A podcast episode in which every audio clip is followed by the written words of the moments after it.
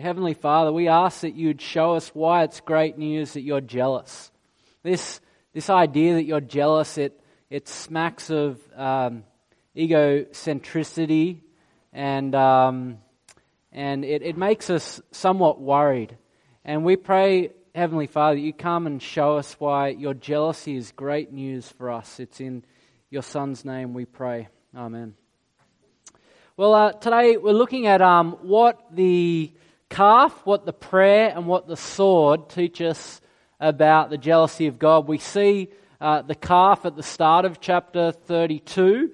We see the prayer in the middle of chapter 32 on to chapter 33, 34. And we see the sword, which is probably the most confronting image we have of the jealousy of God. We see that at the end of chapter 32.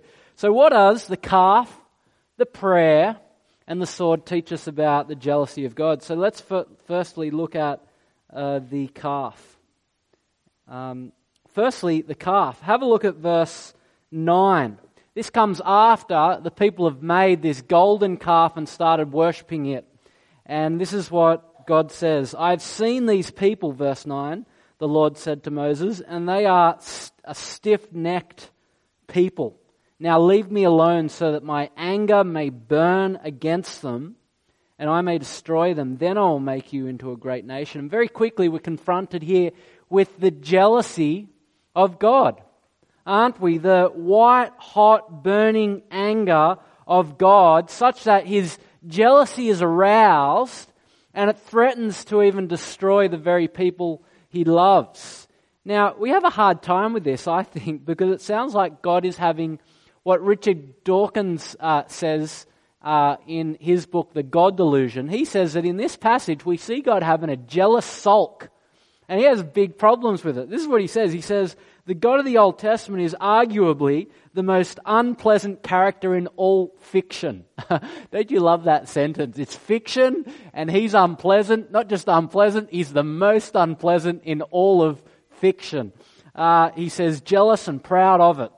A petty, unjust, unforgiving control freak. Those of us schooled from infancy in his ways can become desensitized, he says, to the horror. So you grow up uh, at Sunday school, if you grow up going to a church, your parents reading the Bible to you every night, he says you've been desensitized to how much God is a jerk. Pretty much. That's what he says. And he's a jerk because he has this jealous sulk and so, what are we to do about God in this passage? Does God's jealousy show us that at his heart, he's insecure, egocentric, resentful? He's like that madly obsessive lunatic who asks a girl out only to be denied, and he becomes furious and dangerous and starts stalking her and making her life unpleasant. Is that what God's like here. Right at the end in chapter 34, we read that God, He actually calls Himself. He doesn't just say, My character is I have the character of jealousy. Have a look at it. The 34, uh, 34 verse uh, 14. Do not worship any other gods, for the Lord, whose name is jealous. He says, so much does jealousy define who I am that that's even one of my names. And so, what do we do with this? Um, what do we do? Well, no, we don't discard this because all of us know that there are two kinds of jealousy in our world. One is a noble kind of jealousy, and the other is an evil form of jealousy. And so you have vicious jealousy. And that's what happens when your love dies and in its place hate emerges. And this kind of jealousy is basically selfish. It's basically about you. Starts being upset because I've lost love. Not because I've lost the beloved, but I've lost something. I've lost love. And it ends in nothing but destructive anger. It's all about your ego, your hurt pride. Therefore, uh, what happens is love is replaced by anger. Love goes away, and hate and anger emerges, to the point where you may even attack the person you were claiming you love. That's what vicious jealousy is. But there's another kind of jealousy uh, that flows from love. That isn't the opposite of love, that actually flows from love. And so Tim Keller, he says there's, there's a godly jealousy, and I've put a quote of his on, on your front cover. He simply says that godly jealousy is angered love that stays in love. It's angered love that stays in love. It's not so much about you and your hurt pride, it's about loss of relationship. Or to put it another way, godly jealousy is love fighting extin- extin- extinction. Couldn't get that word out for a second, right? Godly jealousy is about love fighting extinction. It doesn't want to be extinguished. Um, normal jealousy is love gone extinct because your self centeredness and because of your hurt pride. Now you just hate the person who you loved before. But godly jealousy is angered love that stays in love and stays committed to rescuing that crumbling relationship and getting that person back. It's love fighting against being extinguished. I think that's a good definition. And that's the reason why we must speak of God's love. And that's why, actually, God's jealousy is great news.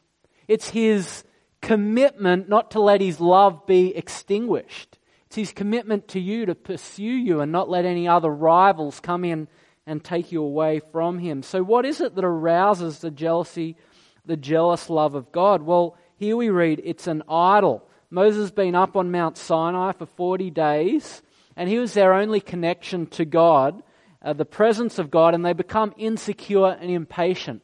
And they come before Aaron and they say, Aaron, we're not sure where God is. We want you to make an idol which be the physical manifestation of the presence of God. They didn't want to live by faith. They didn't want to live with just words. They wanted something tangible, something they could see, something they could bow down before, something where they, they, they they believed the presence of God was in that. They didn't want to live by faith, they wanted to live by sight. And so they come, and Aaron takes their golden earrings, puts them in a fire, and fashioned a golden calf for them. And he says, chapter 32, verse 4, These are your gods. So they've become polytheistic all of a sudden. Many gods they start worshipping Israel who brought you up out of Egypt, and they reduce God to this calf. They reduce him to a calf and an idol, and they lose the true God because God can't be contained in a little golden object. He can't be domesticated like that. And so, as a result, they create an alternative God, a counterfeit God, and God is furious. That's what we read, isn't it? That's why his anger is aroused. He's absolutely furious. 32, 33, and 34. Moses pleads with God on behalf of Israel. Chapter 32, verse 11. Moses sought the favor of the Lord his God. Lord, he said, why should your anger burn against your people, whom you brought out of Egypt with great power and a mighty hand? Notice he calls them your people. Because skip back down to verse 7. Look at how God refers to this people. The Lord said to Moses, Go down because your people who you brought up out of Egypt has become corrupt. You know, it's kind of, it's a bit funny because you know what happens when Liz and I are having an argument at home and I need to send a message to her, but I don't want to speak to her. I call Maisie over and say, Hey Maisie, can you tell your mother, not my wife, your mother, uh, this message? And that's what God's essentially doing here, isn't he? He's like, you go and tell your people. But notice what Moses says. Moses gets God's jealousy and he pleads God's jealousy back to God. He says, No, no, no, no, these are your people. Why should your anger burn against your people, O Lord, whom you brought up out of Egypt with your mighty hand? And so Moses pleads, verse 12, Why should the Egyptians say it was evil intent that he brought them out to kill them in the mountains and to wipe them off the face of the earth? This will make you look very, very bad, God. Don't do it. Have regard for the jealousy of your name. Have regard for the jealousy of your people and your character. Don't do this, Moses says. And then he says, verse 13, Remember your servants, Abraham, Isaac, and Israel, to whom you swore, By your own self I will make your descendants as numerous as the stars in the sky and I will give your descendants all this land I promised them. He goes to God, he's like, You made a promise. Have regard for that. Moses appeals that damage would be done to the name of God, and he says, Relent. Look at verse 12. Turn from your fierce anger, relent, and don't do what you've promised. And verse 14, he does relent, and he doesn't bring the disaster on the people that he's threatened. But as we go on, we see that Moses is still insecure, as you can imagine. And so in Exodus 33, he pleads for God's presence to go with them. And so 33, verse 14, the Lord says, My presence will go with you, and I will give you rest. but Moses says back, 33, verse 15, If your presence doesn't go with us, don't send us up from here. Notice what's going on here. Moses caught on what God's promising him. God's like, hey, Moses, no, no, I'll go with you. It's all right, I'll go with you. And Moses like, no, God, no. Unless you go with us. You see, God is promising, no, I'll start over just with you, Moses. And Moses will have none of it. He pleads for his own people's sake and says, No, God, don't give up on them. Your presence must not just go with me, I want you to go with us. And if it doesn't go up with us, don't send us verse 16 of chapter 33. How will anyone know that you're pleased with me and your people unless you go up with us? And so, verse 17, the Lord said to Moses, I'll do the very thing you've asked. So, Moses, he's fascinating here. He's operating the way our Lord Jesus operates. Moses is the people's mediator before God, pleading their case before him. And in that context, finally, God actually reveals his glory because Moses is still insecure. And finally, he says to God, God, show me your glory. Show me a visible manifestation, a sign of your favor. And verse 19, God says, chapter 33, I will cause all my goodness to pass in front of you, and I'll proclaim my name, the Lord, in your presence. I'll have mercy on whom I will have mercy, and I will have compassion on whom I will have compassion. What is the greatness of the Lord's name? It's that He's free to show mercy to whoever He wants. He's not forced, He's not bound to, He's not even obligated to show mercy to you and I. And yet, in His freedom, He chooses to do so. But here's my question why, if God ends up forgiving them, why, if he ends up forgiving them a chapter and a half, two chapters later, why does he wait for Moses to plead for him? Why doesn't he just say, No, I'm going to forgive you right from the start? Why does he even put Moses through all this trial of trying and having to intercede on the behalf of the Israelites? Surely he knows what he was going to do all along. what is God doing here? Well, he's revealing to us the depth and seriousness and jealousy of his love. C.S. Lewis, he says in uh, one of his books, he says that we don't really want a father in heaven. We actually want a grandfather in heaven. Because if you've ever noticed, noticed fathers and mothers, they're always telling their kids what to do. And they're always saying, no, that's wrong. Stop doing that. Pick up your junk. Stop hurting your sister. Go and do this, you know. But you go to your grandfather's, my papa, right? Whenever my kids go over my papa's, what does he want? He just wants them to love him. So they'll let, he'll let them do anything they want to do, you know. They go into the kitchen, pull out the pots and pans, they're banging around. He just loves them and he doesn't really care, right? Because he doesn't have to take them home. Uh, and, uh, you know, and it's interesting when it comes to a God in heaven, we, we're much, much happier with a grandfather in heaven a God who always loves us the way a grandfather loves us. But we don't really believe in a father in heaven, uh, do we? We certainly don't believe in a loving God who is a husband who might be jealous, yearning for our love, and that his anger would be aroused when our heart focuses on something else. A jealous God says, No, no, no, no. I want a love relationship with you which is exclusive and intense. How intense is God's love? Well, he refuses to relent on this people until Moses badgers him enough to do so. There's this beautiful verse in Song of Songs, chapter 8, verse 6. It's on your outline. And it says this It says, For love is as strong as death, its jealousy unyielding as the grave. It burns, burns like blazing fire, like a mighty flame. And that's the reason Moses must mediate.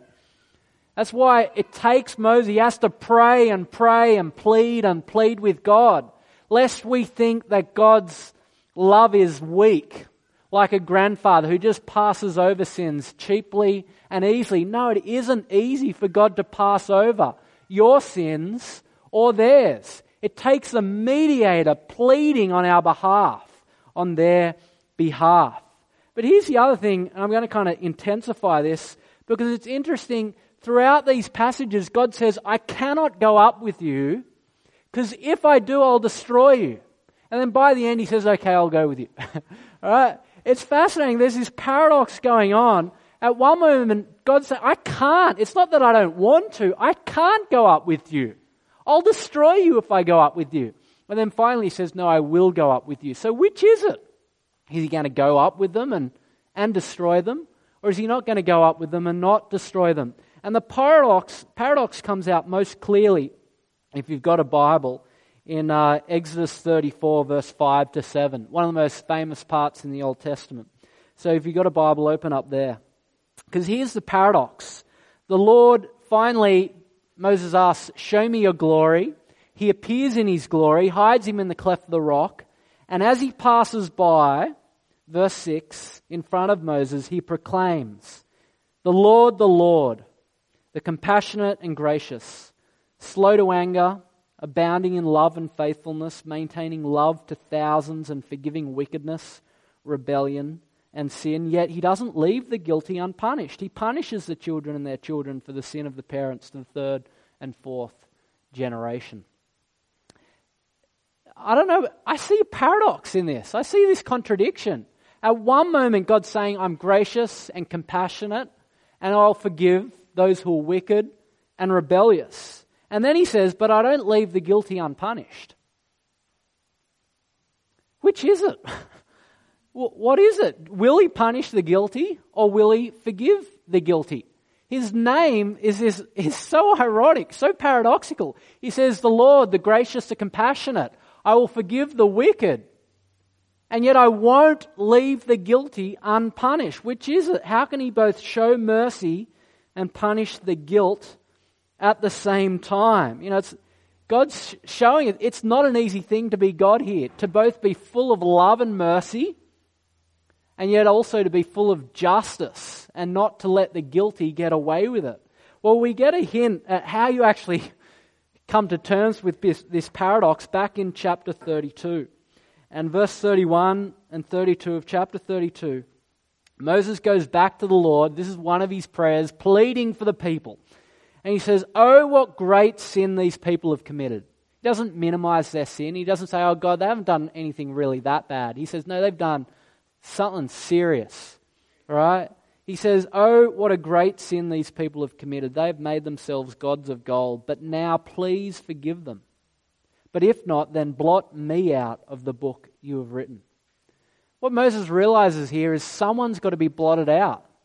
God will not leave the guilty unpunished. And yet Moses comes along and says, okay, okay, okay, if you're going to punish the guilty, can I stand in the place of the guilty so that the rest you can be gracious and compassionate, full of mercy and abounding in love towards them? But here's the thing God rejects Moses' offer. God rejects Moses' offer. If you keep reading verse 33 and 34, God says, No, I've got to punish the guilty. But here's the thing he doesn't reject the idea. He rejects Moses' offer, but he doesn't reject the idea because throughout the Old Testament there's this substitute provided.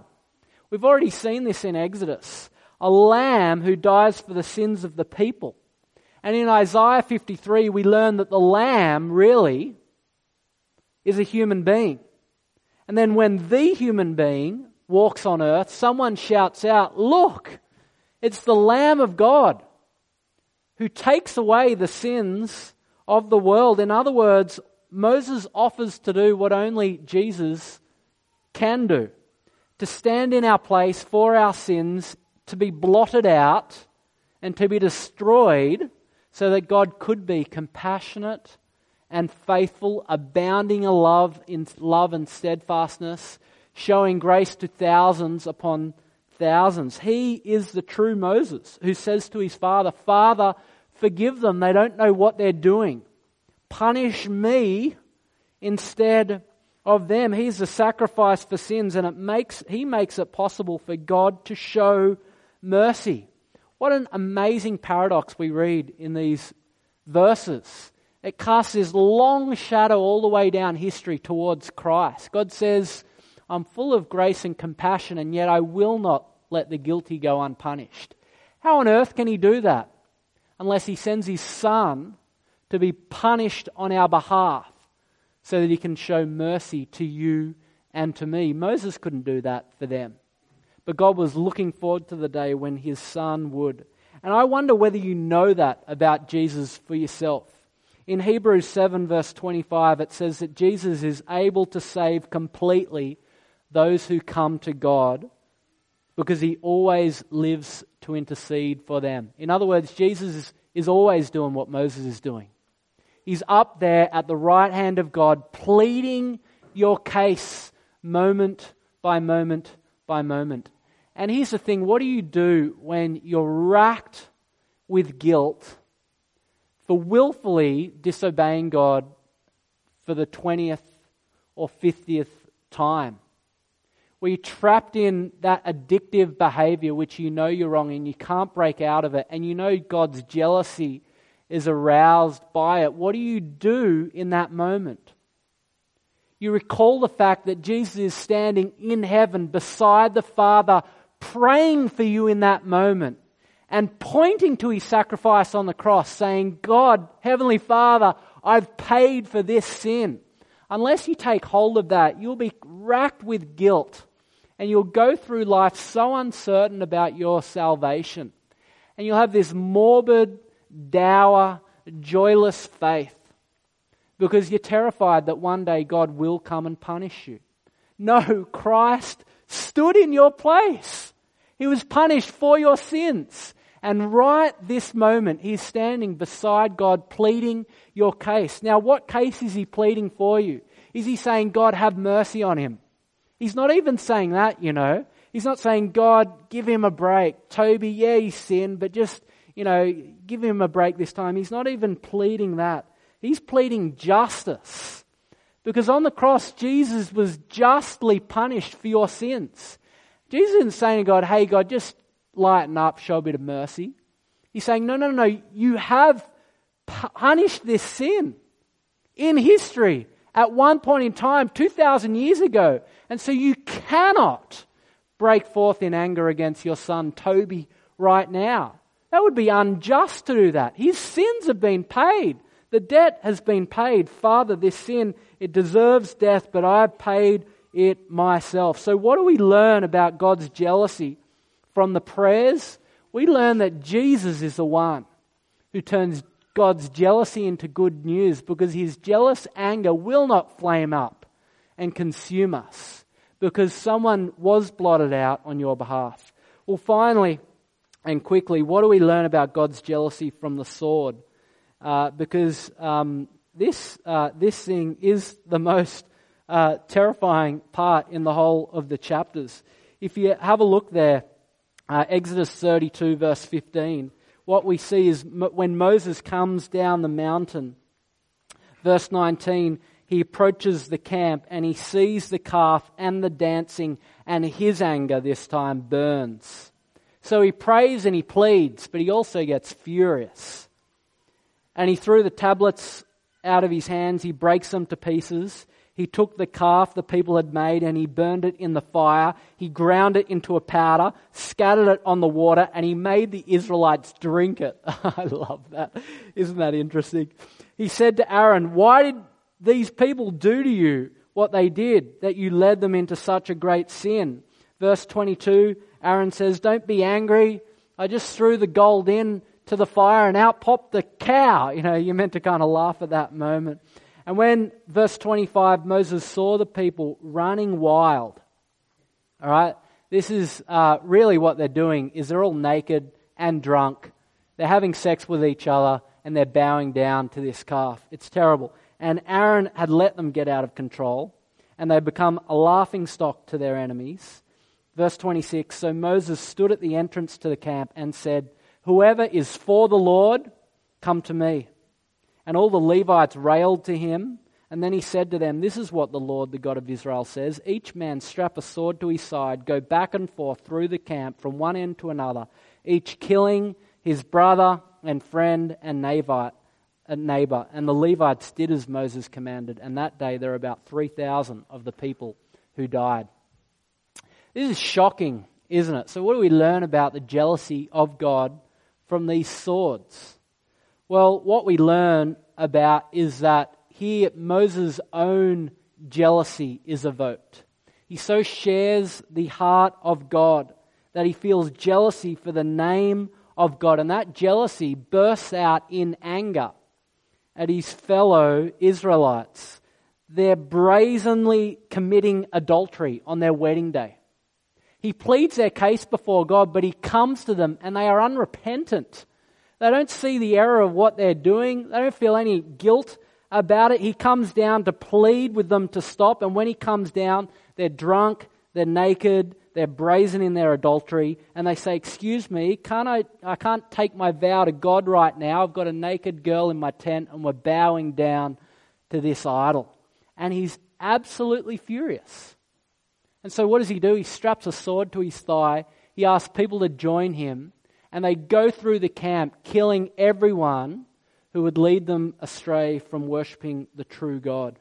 While Aaron does nothing about what these people are doing, Moses springs to life and he steps up in the midst of the burning anger of God, with the burning passion of God. And he comes in, he knows the jealousy of God, and he throws himself into the situation and he takes life. And it's so shocking, and I wonder if you see in this move with the sword, you find it a little bit offensive. What's going on here? It's meant to show you that God's jealous love, it is so serious. It is so serious. Moses pleads that God would relent on the whole nation. But he just can't help himself from slaughtering 3,000 because it is so despicable, so horrendous, so ugly. It's not just bad, it's intolerable.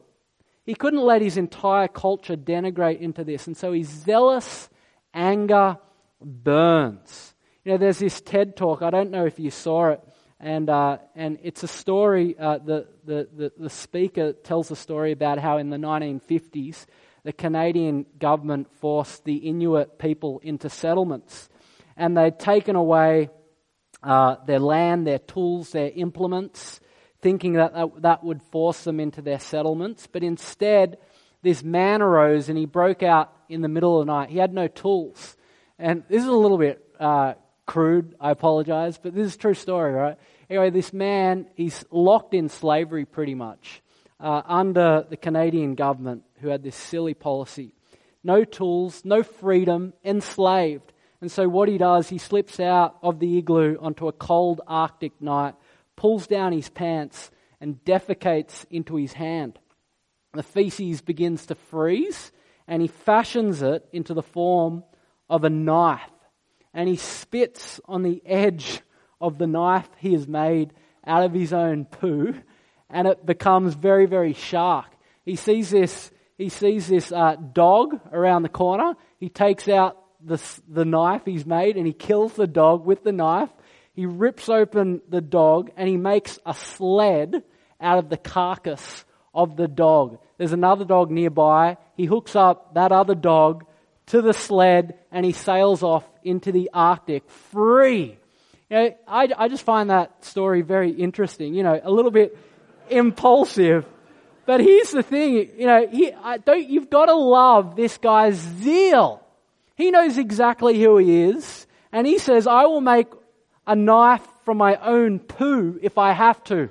You know, that's what he's saying there. And I think it's really great. It's a protest, and it's a passion, and it's a picture of Moses at this point. We find Moses offensive, and we find this poo knife pretty offensive as well, don't we? But here you have a guy, and he's saying, No, no, no, I know who I am. My life isn't about being enslaved to the Canadian government and bound up by some bureaucrat. And Moses comes along and says, No, no, no, I know who I am, and I know who we are. Our life, Israel, we are a holy nation, a people belonging to God, and we will not tolerate this crap. And so he goes through the camp, not with a poo knife, but with a real sword, stabbing his fellow Israelites. And so, metaphorically speaking, Vine Church, let's strap on a sword and let's get our world out of this mess. Now, here's the thing. We live on the other side of Jesus. Uh, we live on the other side of the fact that Jesus has paid the punishment for our sin. So we don't go around slitting people's throats with poo knives or real swords, right? We just don't do that because punishment has landed on Jesus Christ. And in the New Testament, no Christian is ever called to take up a knife, a gun, or a bomb. We're told to live at peace with the world and so to live such a great life that the nations, the people around us would see how great and jealous and good and compassionate our God is. That He does not uh, leave unpunished the guilty, but that He's punished His Son in our place that we would go free. And so I think we need that kind of zeal that this Inuit had. This zeal that recognizes, no, I know who I am. I am a child of God, and I will live rightly in His world. Next week, we've got Julie Reynolds coming along to visit us. The next two weeks are kind of mission weeks at Vine Church. And uh, the first week, we've got Julie Reynolds come, coming along. She's this 72 year old lady, beautiful woman, who's heading over to, uh, to work alongside Native Americans in the USA on a reservation. Why? Because she is zealous for the health of the indigenous population over there, and she's jealous for the reputation of Jesus over there. And she says, Someone has to go and tell them. She's 72 freaking years old. She's going to come, she's going to put some fire in our bellies. You know, this is Mike. We need the zealousness of Mike Jontek, who stops working at Oracle last year to train for full time ministry so that he'd be able to teach people the gospel.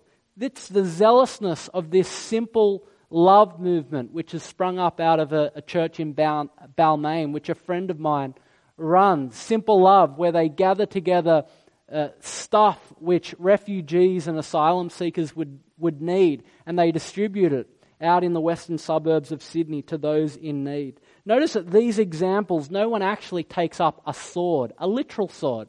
Jesus doesn't call us to do that. Have you got that? It was part of a political domain of the Old Testament. The kingdom of God is not expressed that way anymore, but there is a zeal, there's a gumption to these examples. And so, my question to you is Is there something going on in this church that expresses a sellout to another God, to idols? You know, you notice people talking a lot about seeking God's face, but no one ever seems to pray. And so you make a resolute decision to get up a half an hour earlier in the morning to seek God's face in prayer. You notice that people talk a lot about reaching out to the city, but you realize that you haven't really been doing this. And so you approach Dale and say, Dale, I've got no idea how to teach kids about Jesus, but would you use me to teach the kids of our city about Jesus? You know, or do you just notice this numbed indifference around you? And the need for someone to defecate in their hand, you know, or metaphorically speaking, sorry to use that one, it just came to my head, to start a fire. You know, and are you someone who will wildly make a lot of noise about injustices surrounding the detention of children in asylum in our country because you're zealous for good works and jealous for God's name, for Aboriginal health, making a lot of noise about how our sporting world is, has this crazy addiction to gambling it would be great if each of us was known to have fire in our belly, a metaphorical sword in the hand, because we know the jealousy of God. I wonder whether most of us barely even smolder. Smolder for God, though. And that we look at the fire burning on a birthday cake, and that looks dangerous compared to the fire burning in our own souls. And I wonder whether most of us, we just sit here and we listen and we go about our nice, comfortable Christian lives and we never put our whole selves in. We never grapple and wrestle with who God is, which is what this whole Exodus series is meant to be. And the whole series is designed to see God as a consuming fire, jealous for his name, abounding in love and steadfastness, showing grace to thousands. But he will not leave the guilty unpunished. But the good news is he's punished the guilty in Jesus Christ. And so we have a message of salvation. We need to start a fire fueled by the jealousy of God in our lives. Let's pray. Heavenly Father, we, we realize we've wrestled with you in the book of Exodus, and many of us still have a lot of questions. I do. And yet, Father, we are confronted with you as jealous. Your name is jealous. And it's not the jealousy of an ogre, but it's the jealousy of a lover fighting extinction, fighting love's extinction. And so we pray that we'd so grapple with that, so know that, that it'd make us a zealous people, zealous for good works and jealous for your reputation and noun in our city and our world. We pray that such a fire would start in our hearts, that the world would feel it in the decades to come. We pray this in Jesus' name. Amen.